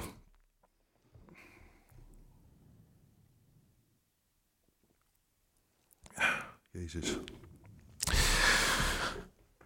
Uh, de dingen die ik deed, die overtuigden mezelf ook ervan dat, dat ik de boeman was. En, en dus hoe ik mezelf zag, dat is wat ik ook geprojecteerd kreeg. dus mijn beeld uh, ja, was slecht over mezelf. En ja, dat bevestig, ik door, door wat ik deed. Dus uh, ja, niet, ik, ik, ben, ik ben toen naar de, naar kliniek gegaan. En, Weet je nog de, de dag dat je daarna uiteindelijk naartoe liep? Ja, ik heb, uh, want ik heb zelf heb ik gekozen voor. Uh, er was eerst een, een, een, intakegesprek gewoon. Dat was in Breda. En uh, toen vroegen ze mij van ja, we, we kunnen je naar Italië sturen of Portugal. Ik zeg nou, ik zeg als je wil dat ik binnen 24 uur terug ben, moet je dat doen. Zeg, heb je geen plek verder? En toen zeiden ze van nou, we hebben ook Zuid-Afrika voor je. hoe ver is dat? 11.000 kilometer. Ik zeg, doe dat maar, want ik ken mezelf. En. Ja, dus dat was eigenlijk een intakegesprek, uh, een beslissing. En um, ze vroegen of dat ik naar de detox moest gaan. Maar toen zei ik van nee, ik heb mijn gezin. En ik weet gewoon, vanaf dit punt zorg ervoor dat ik niks meer gebruik. Want dat kan ik. Weet je, ik kon gewoon wel een omschakeling maken. Maar dat wist ik al van mezelf. Want dat heb ik ook gedaan met cocaïne. heb ik ook gedaan met wiet jaren geleden. Dus ik wist van mezelf, ik kon een switch maken daarin. Um, dus de detox hoefde ik niet. Uh, Sorry hoor, uh, de detox, is dat de periode voordat je dan naar Zuid-Afrika zou gaan? Of wat, wat betekent het precies? Ja, normaal gesproken, um, als je aanmeldt voor een uh, kliniek, dan ga je dus naar, een, naar een, een, een, een, detox. En dat is ook gewoon een soort van groep, maar daar zit je dan zeg maar soort van in afwachting totdat je proces gaat beginnen. Maar dan word je clean. Weet je wat, dat is het doel. En als je medicatie erbij nodig hebt, dan geven ze dat ook. Is meestal een week of twee of drie voordat je echt naar de kliniek toe gaat in behandeling. Want uh, ja, veel mensen hebben een beeld bij een uh, kliniek van, oh ja, dat is een soort van gevangenis en dan kicken ze af en uh, dat het ding. Maar dat is helemaal niet. Daar word je gewoon uh, gespiegeld. je wordt gereflecteerd met je houding, met je rol, met je, met je woorden, met je gedrag, met alles. is, het is 24-7 psychologie eigenlijk. Dus, dus jij kwam aan in, uh, in, in Zuid-Afrika en, en daar ben je voor het eerst dan in therapie gegaan? Ja, dat was mijn eerste therapie. En uh, ja, eigenlijk, ik kwam daar, ik was een mannetje natuurlijk. En ik dacht bij mezelf van, nou, dit ga ik wel even uitzitten. Want ik was natuurlijk gewend om wel eens in de gevangenis te zitten. En daar dacht ik, dat, ik, ik had er gewoon zo'n beeld van. Dus ik weet ook waar mensen zo'n beeld van hebben. Uh, nou, dat was anders. Ik kwam uh, eigenlijk um, de volgende dag in de eerste therapiesessie. Uh, ik, kwam, ja, ik kwam binnen en liep te schelden. Het was echt, echt, een, echt een aap in mijn gedrag, om het zo maar te zeggen. En de eerste sessie werd ik meteen geconfronteerd met mijn gedrag door een meisje. Die zei, ja, er is hier iemand binnengekomen en die loopt te schelden en dit te doen, dat te doen. Ik word helemaal rustig van. Dus er werd in de groep gevraagd, ja, maar wie is het dan? En uh, toen zei ze, dat is Quincy. Ja, toen ging ik helemaal aan mijn stekken. Want uh, ik tolereerde het niet. Ik dacht, ja, wacht eventjes, gluip het. Als jou wat te zeggen hebt tegen mij, kan je dat ook buiten die groep. Dus ik voelde me aangevallen. Dus er was uh, eigenlijk meteen de eerste stempel meegezet. Achter, uiteindelijk ben ik ook wel echt wel twee weken heb ik weerstand gehad tegen het programma. Want er werd heel veel over God gesproken ook. Want dit moest je vijf keer per dag moest je in een van uh, iets. Ik weet ook niet eens meer hoe dat ging. Um, nee, weet ik niet meer. Moest je, moest je opzeggen. En het zat zo elke keer het woord God. En daar had ik zoveel weerstand in. Dus ik had zoveel weerstand tegen alles wat er daar gebeurde, zeg maar, daardoor. Maar uh, na een week of twee, uh, toen wilde ik weg. Ik, uh, ik, wilde, ik wilde ontsnappen. En dat, dus ik wist dat het punt voor mij eraan zit te komen. Uh, ik werd ook gemanipuleerd van thuis. Ik, uh, als ik het gesprek had, dan werd er me gezegd: van, Ja, je bent lekker op vakantie en je laat me achter met mijn kinderen. En dus ik werd helemaal gek, weet ik dan. en uh, uiteindelijk toen. Um, heb ik, ze, ze, stond er dus niet achter?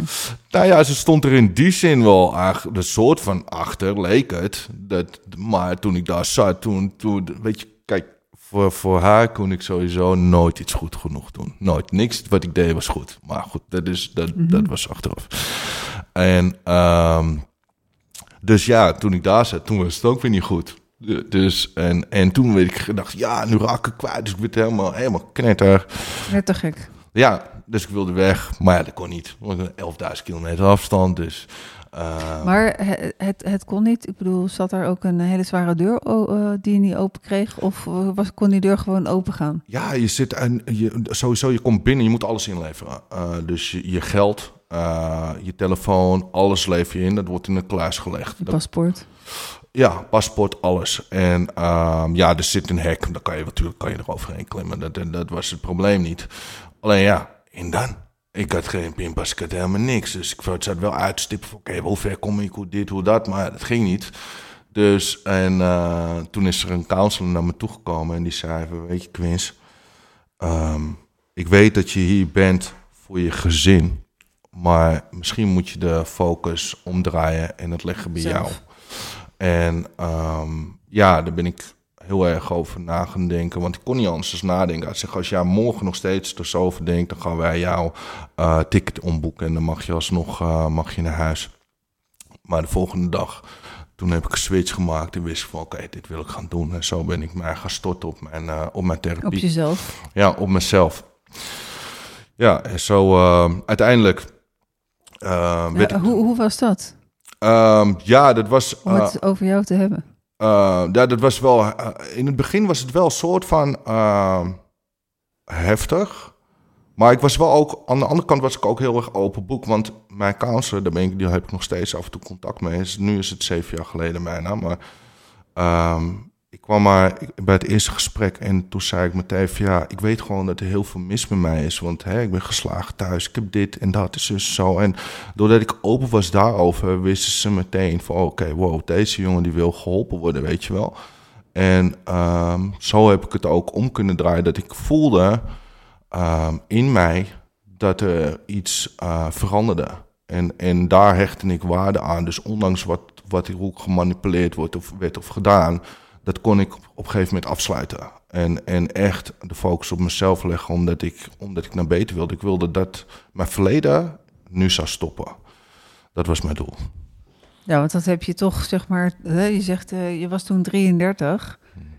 Uh, nou, vanaf je geboorte, vanaf de eerste ruzie, vanaf je zesde, hmm. heb je dan toch 27 jaar een soort van uh, gekropt in je gehad. Ja, dat klopt. Dat klopt. Ja, en daar kwam ik uh, eigenlijk ja, heel erg achter toen ik, toen ik terugkwam. Hè. De- de- Want ik kwam Hoe lang ben je daar geweest? Twee maanden. Ja, Dat is nog relatief weinig, denk ik dan. Maar dagelijks therapie? zwaar. ja, dus elke dag is het van, ik geloof, acht uur s ochtends tot eh vier uur s middags. En dan in de avond moesten we dan nog naar een meeting. Dus je bent er echt heel veel mee bezig. Ja, nu is het inmiddels is het, is het proces korter, heb ik gehoord. Maar ja, ik denk, als je het heel goed wil doen, zijn eigenlijk het lange drie maanden. Dat zou nog mooier zijn, ja.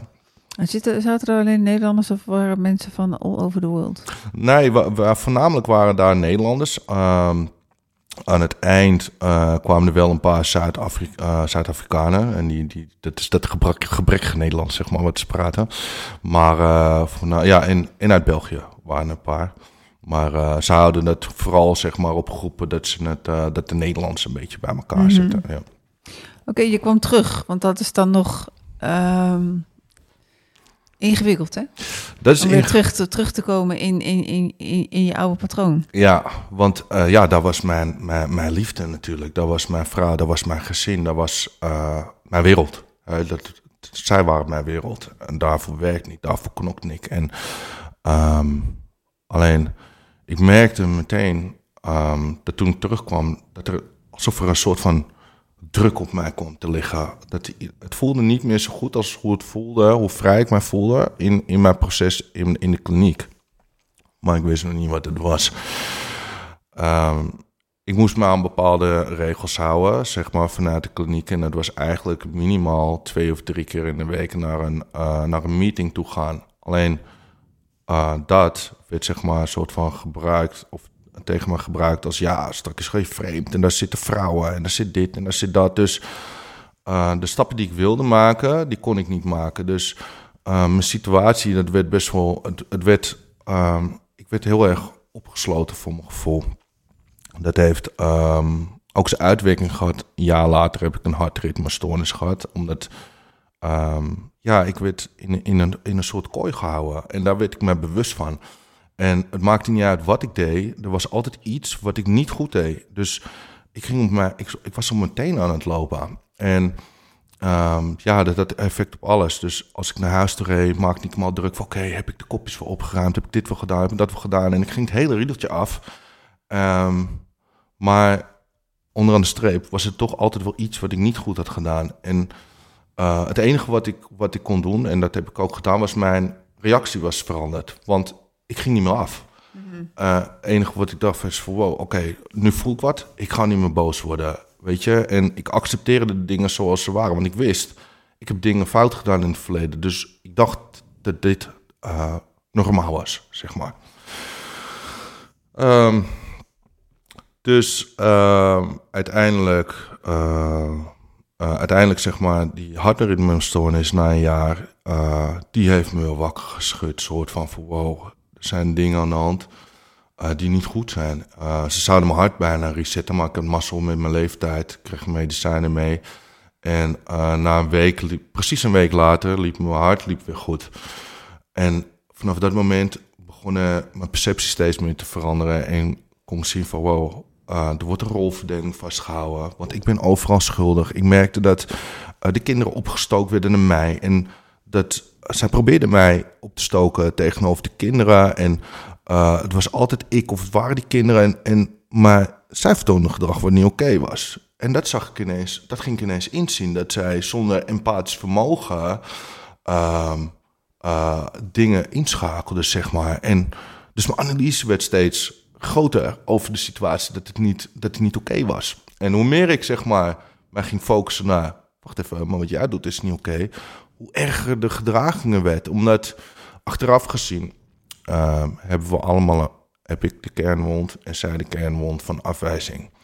Dus wat ik ging doen, is ik zag haar gedrag en dat ging ik benoemen. Van, hey, wacht even hoor, wat ben jij nou aan het doen, weet je wel. Maar niet wetend dat zij dan geraakt werd in de kernwond van afwijzing. Dus de gedrag werd alleen maar nog erger. En um, het balletje werd altijd teruggekaatst. Dat was wat ik zag. Dus op het moment dat ik haar aansprak, dan dat zei ik er ook wel eens van... hey, binnen 10 seconden weet jij het verhaal ineens bij mij neer te leggen. Wat is dat, weet je wel? En um, ja, door dat ehm, werd eigenlijk eh, ja, de liefde onmogelijk tussen ons. Doordat ik anders in het leven stond, uh, verloor ik de relatie. Ehm, dus dat is tot een punt gekomen dat wij, uh, ja, ik moest bij weggaan. Ik, ik emotioneel lag ik helemaal aan de grond. Ik kon niet meer verder. Dus dat heeft. Um... je bent, ondanks dat dat uh, denk ik heel erg zwaar was. Ben je niet teruggevallen met betrekking tot de drugs? Nee, ik, uh, gelukkig niet. Want ik heb het wel een soort van gevoeld en gedacht. Ehm, maar ik wist ook dat dat, dat dat niet de weg was. En ik was al twee, tweeënhalf jaar soort van clean. Dus um, nee, gelukkig niet. Nee, ik wist en ik, wat ik zag is dat ik um, doordat uh, de middelen weg waren, kon ik heel goed zien dat ik verslaafd was geraakt aan haar. Uh, dat ik vast dat was, ook nog, dat was ook nog een verslaving. Zij, was een mega verslaving voor mij. Ik, ik voelde letterlijk uh, in de laatste periode de dopamine door me heen gaan uh, op bepaalde momenten. En um, um, ja, daarom hield ik ook vast aan haar. Maar zij net zo goed aan mij. Hè? Zij was ook verslaafd aan mij en aan mijn rottigheid toen. Eh, voordat ik naar de kliniek ging. En ja, dat heeft, daardoor is die breuk zo enorm heftig geweest. Want het was eigenlijk een hele grote afkik. In één keer een, een wegval van mij, houvast van mijn, uh, ja, mijn innerlijke gat. Wat ik probeerde op te vullen met haar. Dat was ineens weg. Dus het enige wat ik kon ervaren was, was, die, was het gat in mezelf. Die trauma's, die pijnen en, en die leegte en die eenzaamheid. Ja, dat was, dat was heel heftig ja. Ja, ja snap ik. En nou, eh, jullie hebben dat gesprek. Jij ging niet op je knieën dit keer. Nee. Je, je helde niet als. Uh, nee. Uh, wat, kan je het nog herinneren hoe het wel ging? Nou, de laatste woorden waren uh, tegen haar dat ik heb gezegd: Jij komt nooit meer in mijn leven terug. En toen ben ik ja, naar huis toe gegaan. Ik had inmiddels gelukkig een eigen huis, want ik was voor de zoveelste keer uit huis gezet. Uh, gelukkig toen gekozen om mijn eigen huis te regelen, naar huis gegaan. En ja, toen lag ik een pijn. Ik heb met, uh, met serieus zelfmoordgedachten gelegen. Uh, door, door, die, door, die, uh, emotionele, door het emotionele gat wat ik, wat ik ervaarde, zeg maar. Ja, dat is ook mijn keerpunt geworden. mm. mm. Er is een bekende voetballer, maar ook nadeel heeft zijn voordeel. Ja, ik denk um, dat iedereen uh, pijn moet ervaren om, uh, om sterker te worden en wijzer te worden in het leven. Enkel, uh, ja, je, je moet de perceptie veranderen. Mm, dat is het. Je, je moet die grond raken, hè? die hele bodem, die, daar zat jij toen. Dat, ja, dat had zo... Ik zat er helemaal doorheen. Mm. Ik lag niet eens op de bodem, ik lag er doorheen. Ja. Je was net met, met je handen zo aan de, aan de rand van...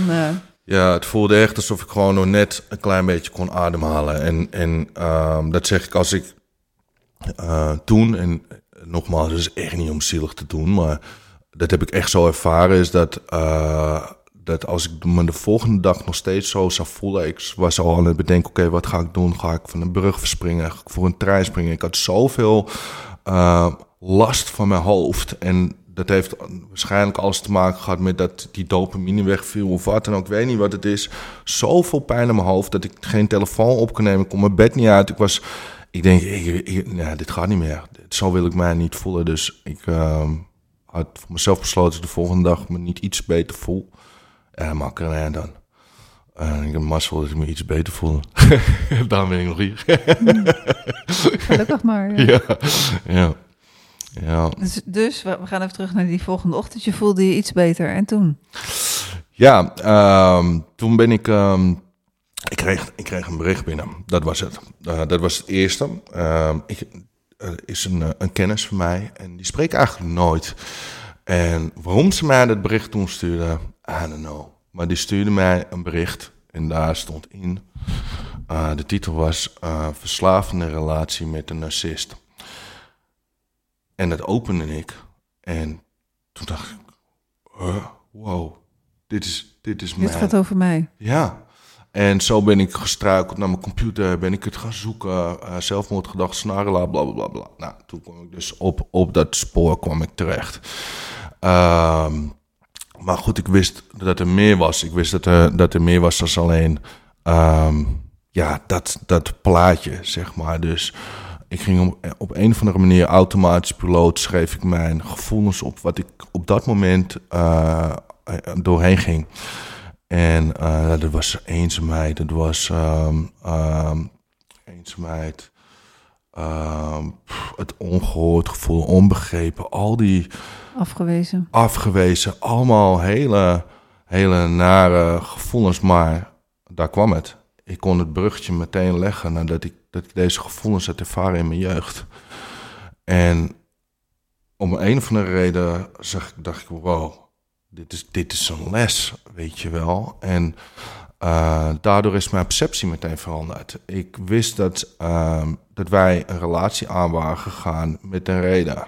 En um, tuurlijk was het al soort van duidelijk, want ik zag dat wij een, een toneelstuk naspeelden van mijn ouders. Dus ik was al ergens bewust. Oh, je, je was al op weg. Alleen, ja, nu werd het, werd het um, ja, letterlijk duidelijk voor mij dat ik... Um, dat, dat onze liefde gebaseerd was op uh, die traumagevoelens. Want niet alleen ik ervaarde dat, maar zij ook. Alleen ik was mij er bewust van. En daarom um, nu achteraf, um, ik ben nu heel erg zeg maar het label aan het verzachten.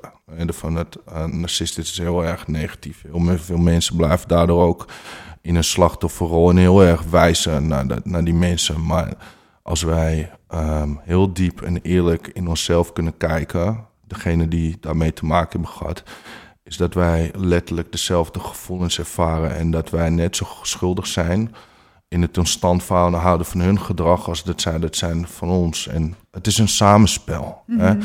Een, uh, een, een dans, bindings- en verlatingsdans die we samen voeren. En um, daarom, dat we, daarom wil ik dat ook echt uh, benoemd hebben, dat we dat wel even wil verzachten. Want um, ik zie haar nu ook wel anders. Daar heb ik jaren heb ik dat uh, echt aan vastgehouden, aan pijnen. Weet je wel, van wow, kijk wat zij me allemaal heeft gedaan. Kijk wat dit soort mensen doen. En ja, nu sta ik in een heel andere beleving. In meer zachtheid. In um, dat ik wel degelijk uh, durf te zeggen dat ergens diep van binnen... dat zij heus wel ook liefde ervaren Alleen al die mechanismes die, die er bovenop, want dat is het. Hè? Het is allemaal ego. Het zijn allemaal mechanismes die pijn uh, vasthouden. Dat is wat, uh, ja, wat het onmogelijk maakt voor hun om liefde te ontvangen. Want daarmee duwen ze. En dat is het spelletje wat wij ook doen. Het duwen en trekken.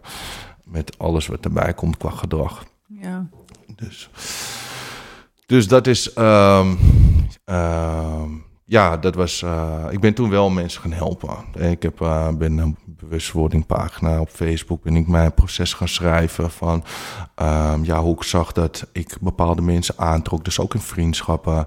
Um, dat de mensen die ik, waar ik mee omging toen verslaafd was, was een heel andere groep als toen ik ineens uit een relatie kwam met in alle pijnen. Want toen trok ik ineens allemaal mensen aan die allemaal net uit, die, uit zulke relaties kwamen. En daar weet ik ook bewust van, wow, wacht even, ik ben verantwoordelijk voor uh, wat, ik, wat ik toelaat in mijn leven. En daar baseerde ik op een gegeven moment mijn groei ook op. Van wacht even, ik wil, dat wil ik niet zijn.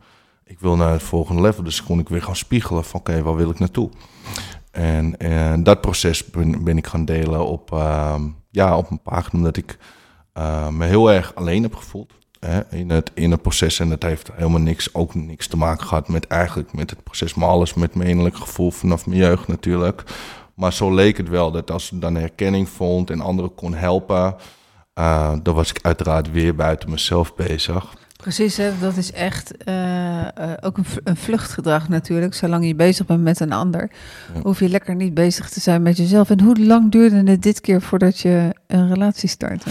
Nou, moet ik um, zeggen dat ik wel, ik, ik, had zeg maar wel een school. Mm -hmm. uh, en tenminste, dat, ik had er um, gezegd van ja, ik, ik, kon, ik kon geen relatie aan. En dat wist zij, ze wist dat ik in wat voor pijn ik zat. Ik was er ook, ook wel altijd eerlijk over. alleen ik zag wel dat ze meer van mij verwachten, maar um, zeg maar, ik kom uit een codepennet. Ik zat nu net, net in die codepennet laag, zeg maar, dat ik heel erg afhankelijk nog was van mijn ex. Daar kwam ik net uit, dus dat deel was nog niet geheel. Dus ik had haar aangetrokken op dat deel. Dus zij was heel erg, zeg maar, van proberen mij vast te klammen en zoveel mogelijk goed te doen voor mij. En ik moet eerlijk zeggen, zij was een heel groot vangnet voor mij. Ik ben er nog steeds heel erg dankbaar, want elke keer als ik mij verdrietig voelde of rood voelde, dan was ze er voor mij. Dus ik maakte heel eerlijk gezegd gewoon gebruik van haar goedheid op dat moment. Uh, niet bewust, maar onbewust ging dus wel door. Maar was ik baar. Want ik wist die deur die stond open.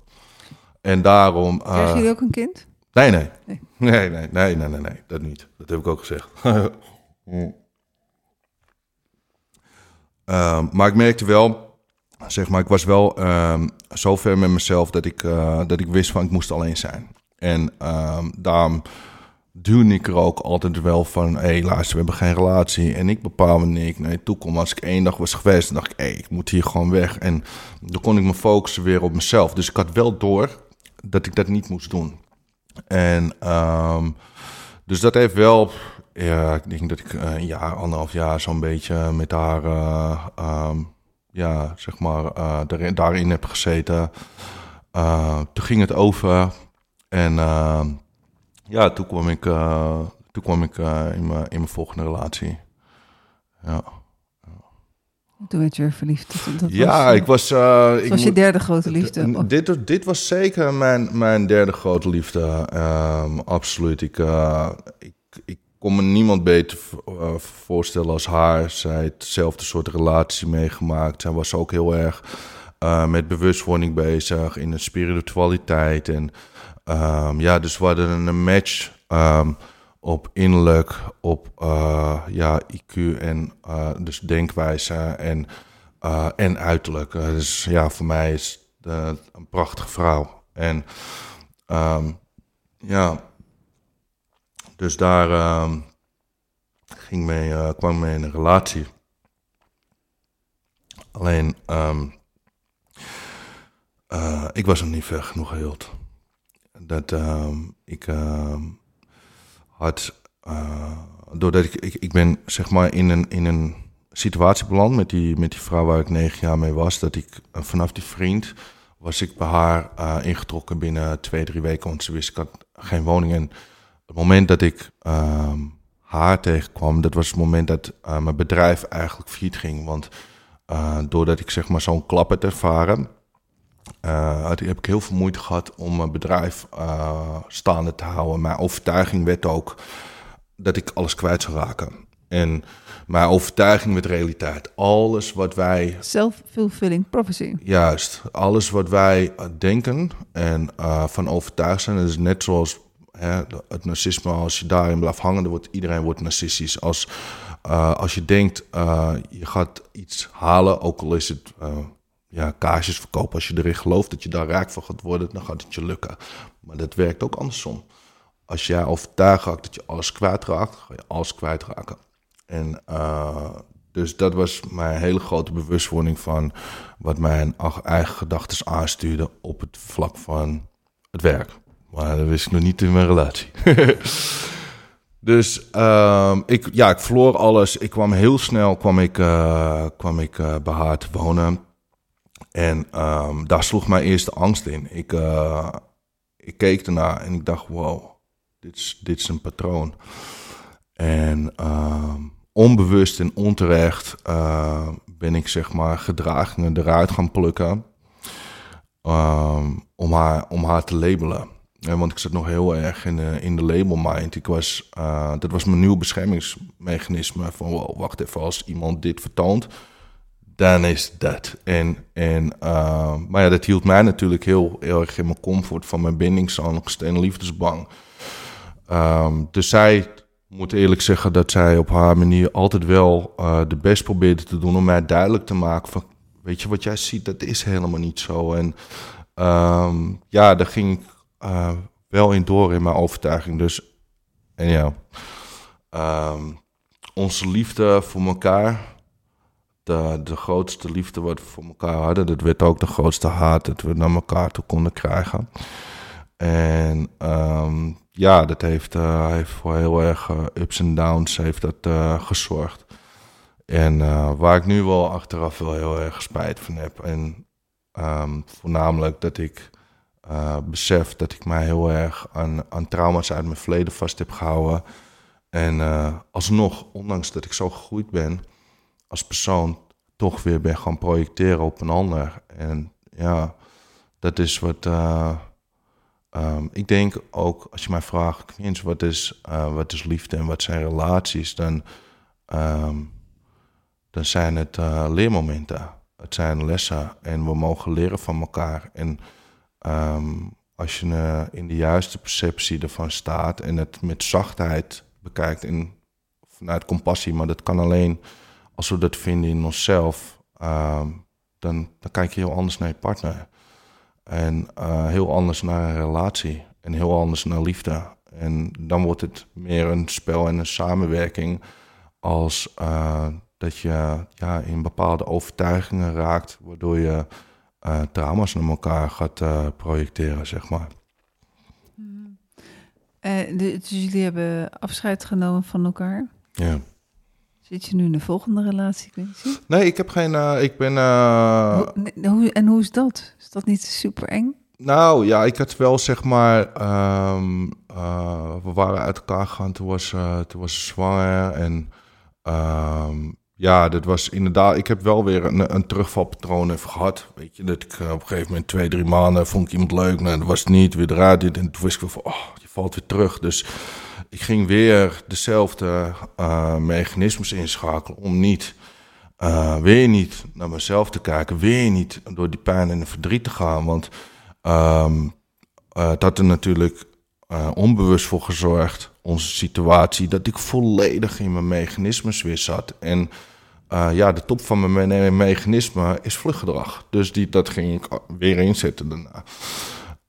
Um, ik moet wel zeggen dat ik nou uh, dat ik daarna ook wel echt wel het fijner vond om alleen te zijn toen ik eenmaal dacht oké, oké, ik ben nou weer uh, stabiel dat ik super fijn vond uh, om, alleen, om alleen te zijn. En echt overtuigd ervan raakt van ja, weet je, ik heb helemaal geen zin in een hoofdpijn omheen. En ik vind het wel goed zo. En uh, daardoor ben ik heel erg ook gewoon gefocust van ja, maar wat is liefde nou eigenlijk? En wat, hoe groot kan het wel niet zijn? En hoe fantastisch kan het eigenlijk wel niet zijn als je elkaar gewoon volledig kan accepteren en naar elkaar kan luisteren en begrijpen. Dan kan het zo'n mooie uh, oneindig veld zijn, zeg maar. En Um, ja, dus ik ben ook uh, anders, ja, anders gaan. Ik ben gaan beseffen dat, we, dat liefde uh, iets anders is dan wat ik heb geleefd, zeg maar. Want wat ik deed was eigenlijk op liefdesbang en bindingsangst. Dat heeft helemaal niks met liefde te maken, eigenlijk. Achteraf gezien. Mm. Denk je niet dat. Um, de, laat ik het eerst anders vragen. Durf je nog een relatie aan te gaan? Een echt een serious ja, ik, kijk, ik moet heel eerlijk uh, zeggen dat ik, uh, als, als je mij vraagt van ja, wat zou je willen diep in je hart, dan is het maar één ding en dat is eruit komen met de moeder van mijn zoon. ondanks dat wij ehm, veel hebben meegemaakt en um, um, ja, is dat, dat waar, mijn, waar mijn hart naar verlangt. Dus ik hoop dat dat ja, opgelost kan worden, zeg maar. Ja. Ooit relatietherapie overwogen? We gaan uh, sowieso naar therapie vanaf de 14e. En uh, moet ook zeggen dat er wel veel veranderd is tussen haar en mij de laatste paar weken. en dat is gewoon ook omdat ik volledig uit die, uit die stempel ben gestapt, zeg maar. En um, maar dit niettemin is het nog steeds wel lastig. Hè? Want we zijn allebei uh, ja, gewonde kinderen.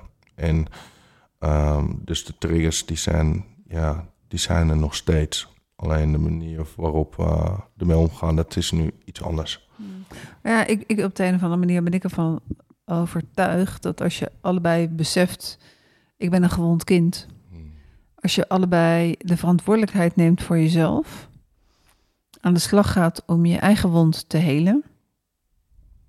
En begrip en zorgzaam te zijn voor de wond van de ander. Het is niet dat je die wond moet helen, Maar wel dat je daar kennis van hebt en dat je daar uh, voorzichtig mee omgaat. Dat het zeker te doen is. Ja, absoluut. Ik uh, ben daar inmiddels ook van overtuigd dat, uh, dat het mogelijk is. En uh, kijk, al, dat, dat, dat, is me, dat is de laatste weken mijn besef geworden, is dat alle toxisch gedrag wat ik inzet, besef ik nu heel goed op welke gevoelens dat gebaseerd is geweest en waar dat vandaan is gekomen. Ehm, daarmee, door de compassie en zelfinzicht in mij, weet ik, ken ik, snap ik waar haar uh, gedragingen vandaan komen.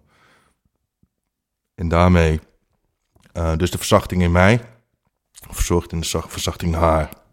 Dus ik ben er ook van overtuigd dat als je allebei uh, inderdaad aan de slag kan gaan met je eigen delen, daar verantwoording voor kan nemen en um, ja, die zachtheid naar jezelf kan ervaren, dan kan je dat ook voor anderen. En dan, dan, dan kan er niks anders zoals liefde zijn. Mm.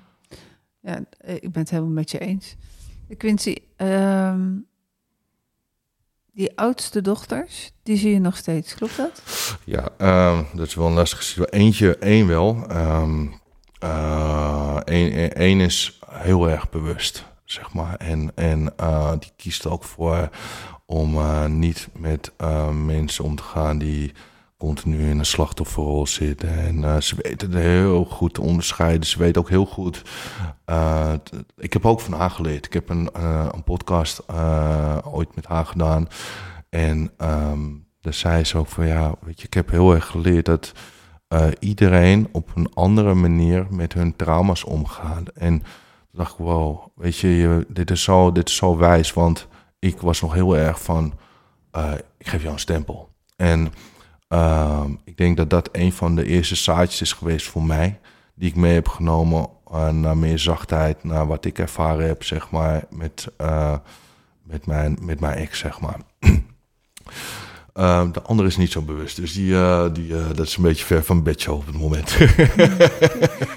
en, en, dan van, de, van de volgende vrouw, die twee kinderen, heb je daar, daar zei je van nee? Is het nog steeds nee? Die heeft meteen, toen ik zei dat ze niet meer terugkwam in mijn leven, heeft ze mijn kinderen meteen uit, uit mijn leven getrokken. Hoe ga je daarmee om? Ja, dat was, voor mij was het heel erg, heel, heel pijnlijk. Want ehm, ik heb natuurlijk, omdat ik ehm, ik was in de kliniek geweest en ik wist dat ik anders, uh, anders, anders wilde zijn voor mijn kinderen. Dus ik ben ook meteen met ze aan de slag gegaan met uh, emoties. Ik wilde naar ze luisteren, ik wilde, ik wilde ze horen. Ik wist dat ik dat had gemist, dus ik zette de, de, dingen in waarvan ik wist van wow, dit is bij mij fout gegaan. Dus ja, ik klamde me heel erg ook aan de liefde vast van mijn kinderen. Dus het was een ruk uit mijn leven. Daar was het dubbel zo hard, zeg maar. En uh, ja, ook door... Um, uh, de, de, de lockdown heeft het zo lang geduurd. Maar nu dus ook omdat zij gewoon. uh, ik loop heel erg tegen instanties aan, tegen de rechtszaken. Um, omdat zij, uh, ja, de laatste uitspraak was dat ze dachten dat het wel even weer vrijwillig kon. Maar dat gaat niet. Zij, dat, dat gaat zij nooit niet doen, anders dan had het niet zo ver gelopen. Dus ik moet nu weer terug naar de rechtbank. Dus ja, het is heel pijnlijk. Kijk, ik weet het wel voor mezelf uh, een plek te geven. Maar ik heb het er soms wel lastig mee als ik soms een film kijk of een, uh, een documentaire. Of uh, wanneer ik ja, met, met een moeder ben die wel oké probeert te zijn met die vader. Maar dat die vader dus niet omkomt dagen. Ja, dat triggert zoveel bij mij. Dus ik loop er wel mee. En het doet me heel veel pijn en verdriet. maar ik weet wel uh, dat ik als volwassene heel goed uh, een plek ervoor kan geven. En het ergste vind ik voor mijn kinderen.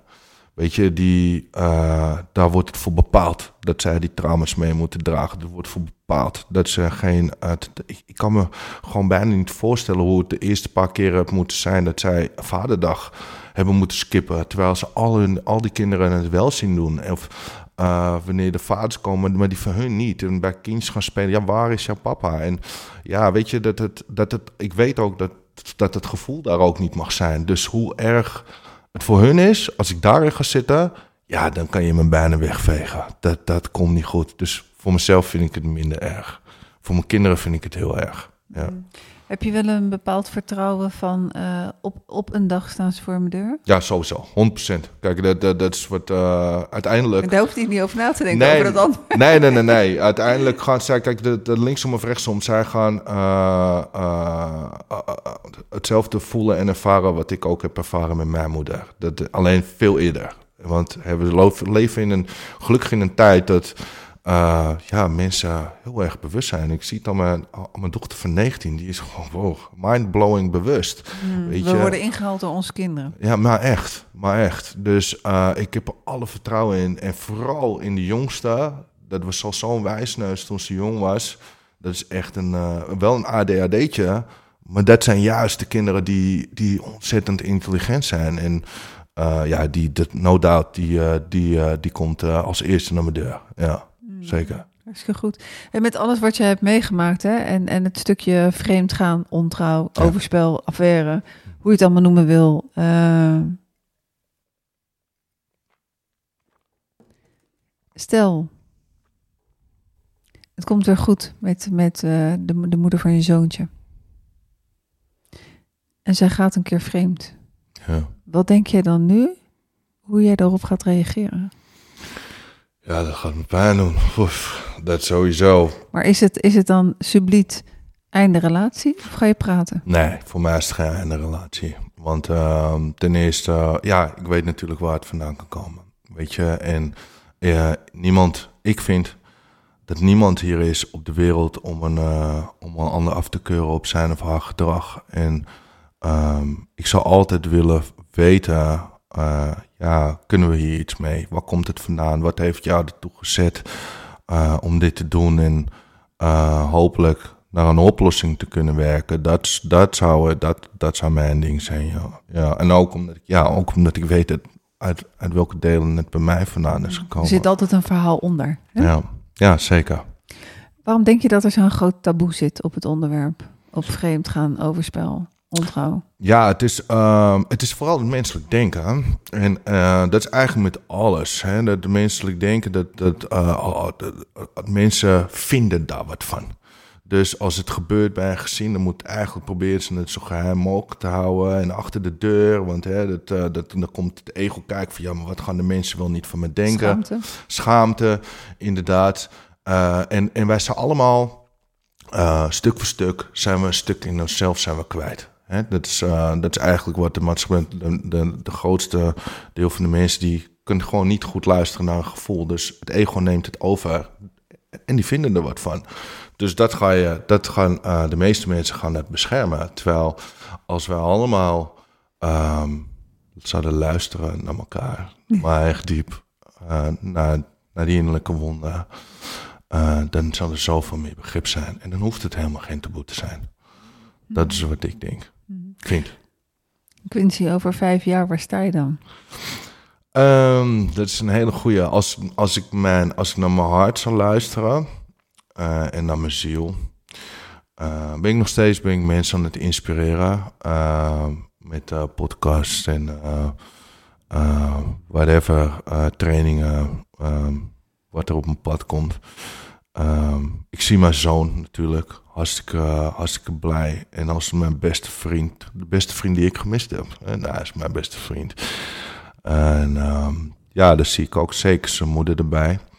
Ik zie mezelf heel veel reizen. Dus ik zie mezelf uh, mensen inspireren. En ik zie mezelf ontzettend gelukkig uh, met mezelf. Maar daarbij ook in, in liefde met de mensen die voor mij op dit moment het meest belangrijkste zijn en het dichtst bij staan. Ja. Mooi. Uh, Quincy, als uh, jouw leven tot nu toe een boek zou zijn, welke titel zou jij dat boek dan geven? Dat is een heel goede, want ik ben een boek aan het schrijven. ik dacht, ik stel deze vraag, want zo noem ik dan de podcast. geef ik die naam. ja, ik heb hem, uh, mag je weten. Uh, ik ben niet de enige die luistert. Hè? Nee, nee, nee.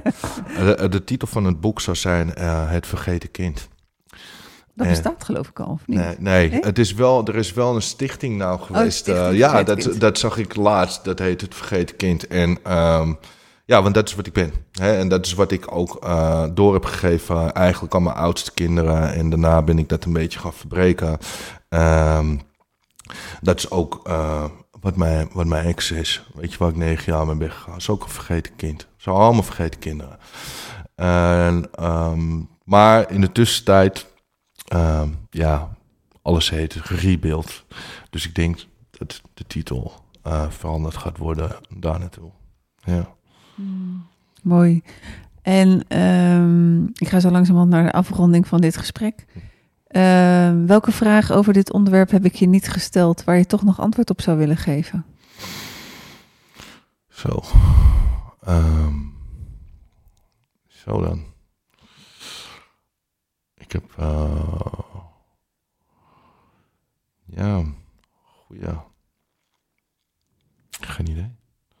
Nee. Ik kan wel zeggen dat. Um, ondanks dat ik zeg maar wel weet um, waar de relaties op gebaseerd zijn, kan ik wel 100% zeggen dat ik uh, wel weet dat ik van ze gehouden heb. En dat is een beetje een, uh, dat is heel gek, want um, en dat herkennen heel veel mensen.